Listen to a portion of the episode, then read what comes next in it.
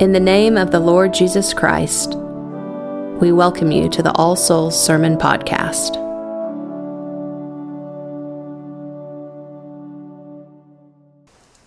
In the name of the Father, and of the Son, and of the Holy Ghost. Amen.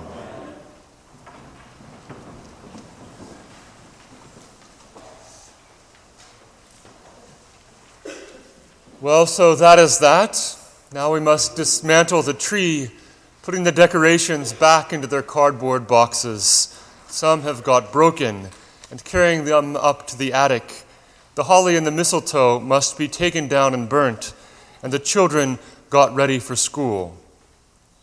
With these lines, the poet W.H. Auden captures something of the mood of these last days of Christmas. We're only today reached the 12th and final day of Christmas but seeing no drummers drumming, not even any pipers piping, we are already beginning to put the feast behind us. It's been a nice break, we think, but now it's time to get back to the office, time to pay bills and conjugate verbs and clean our rooms. time to return to the real world, we're tempted to think. Christmas can sometimes seem like an escape from reality with its angels and dreams and magi and stars, almost like a fairy tale removed from the cold harshness of life. Almost, but only almost. Because the story of Christmas does not happen once upon a time, but in Herod's time. Jesus, we read, is born in Bethlehem of Judea in the days of Herod the king. It's a story that is set squarely in the midst of the brutal political reality of Herod the Great, who clawed his way into power as the client king of the Roman province of Judea in 37 BC and ruled there with an iron fist for over 30 years. His reign was, on the one hand, marked by an ambitious building program. He built great fortresses and theaters, and most famously, he rebuilt the temple in Jerusalem the base of which stands to this day as the Western Wall on the Temple Mount. On the other hand, Herod's reign was bloody. He executed many he saw as political threats, including one of his wives and three of his sons. And the Gospel of Matthew tells us that he ordered a massacre of all the male children in Bethlehem and in all that region who were two years old or younger, something which the hymn we just sang recognizes. It's an utterly realistic portrait of a tyrant willing to do whatever it takes to maintain power, an all too familiar story of a cynical and ruthless politician. Jesus is born in Herod's time.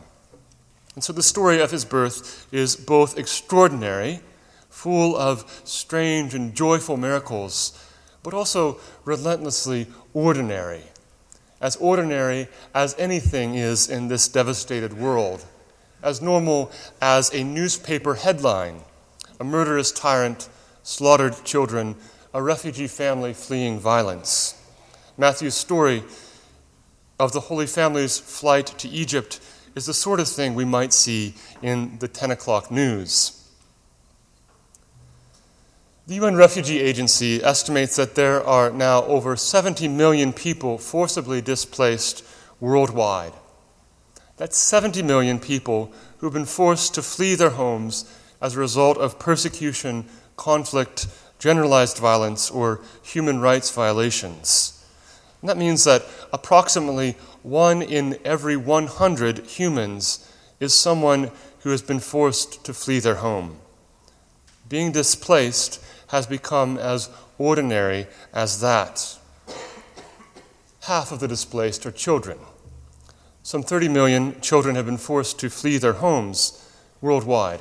That's more than seven times the population of this state. 30 million boys and girls from countries across the world, from Syria and Afghanistan, El Salvador and Eritrea, Iraq and Ukraine. Not long ago, I came across the stories of three of these displaced children an 11 year old boy from eastern Ukraine named Oleg, a 12 year old Syrian girl named Hannah, and a nine year old Sudanese boy named Chul. In the introduction to their stories, the editor writes as dissimilar as these three children are, they're bound in an unhappy fellowship, not only with one another, but also with the other displaced kids around the world, and with the numberless children displaced throughout history by all the world's wars. We can say further that this unhappy fellowship includes the child Jesus. For our Lord became one of the displaced when Joseph arose and took the young child and his mother by night and fled into Egypt to escape the wrath of Herod. The Holy Family was forcibly displaced by threat of violence, and they lived in another country until it was safer, safe enough for them to return. And even then, they didn't return to where they came from, but they went to another place in the home country. They were internally displaced. The Christmas story that is, is also a story of a refugee family.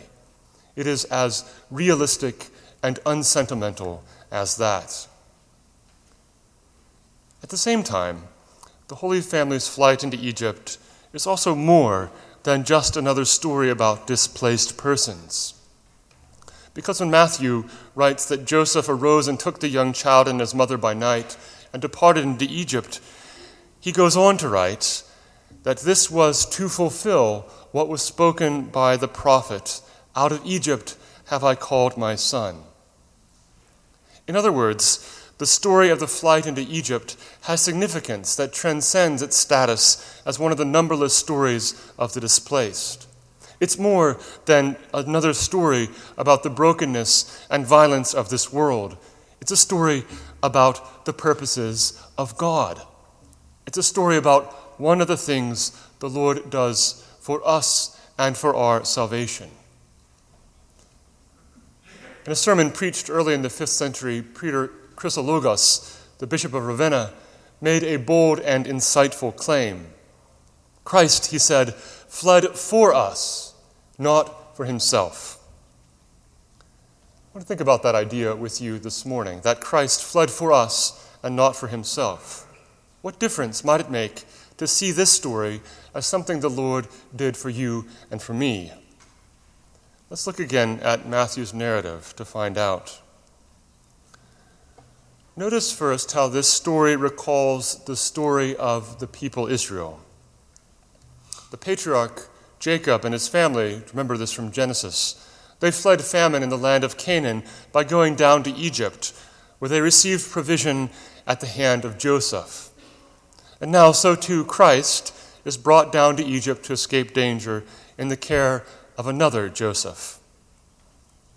In the Exodus, when the Lord led Israel out of Egypt, he spoke to Pharaoh through Moses, saying, Israel is my firstborn son, and I say to you, let my son go, that he may serve me.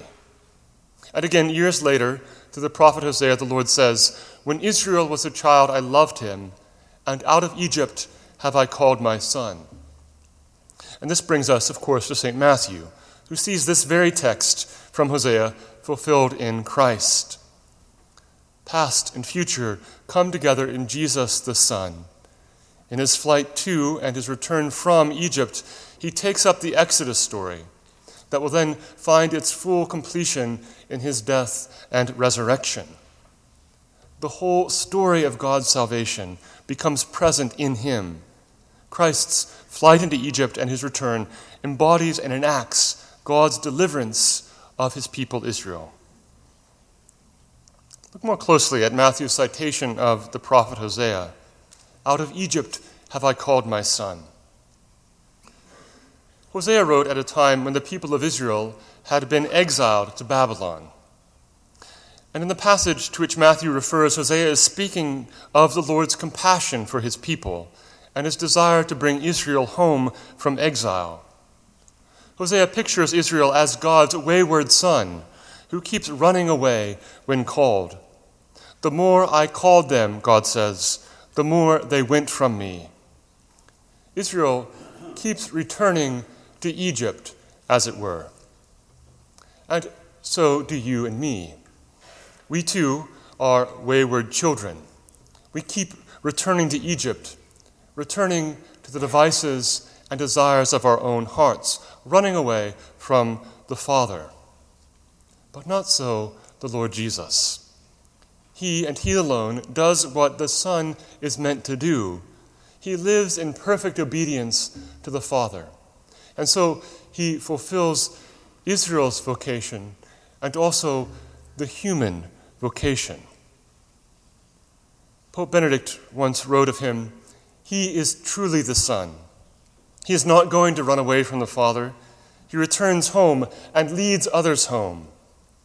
He is always on the path to God, and thus he leads the way back from exile to the homeland, back to all that is authentic and true. That is to say, Christ fled for us. He was displaced in order to bring us back home, to bring us back to God, that we too might be like him, the children of God. Because of his immeasurable love, says Irenaeus, he became what we are in order to make us what he is. And thus, the story of the flight into Egypt is more than a story about the displaced. It's a story about what the Lord does to save us. It's a story of God entering into the depths of human existence in order to heal and sanctify the whole of human life. And so, this story about scattering is also a story about gathering. Indeed, it's part of the story of gathering, namely the story of God gathering to us to himself in the person of Jesus. To use the language of St. Paul in that long, breathless sentence of his from our epistle this morning, the flight into Egypt is part of the story of God, the Father of our Lord Jesus Christ, working out his loving purposes, that he might gather together in one all things in Christ, both which are in heaven and earth, and all of those things, even in him, that he might gather together in one all things in Christ.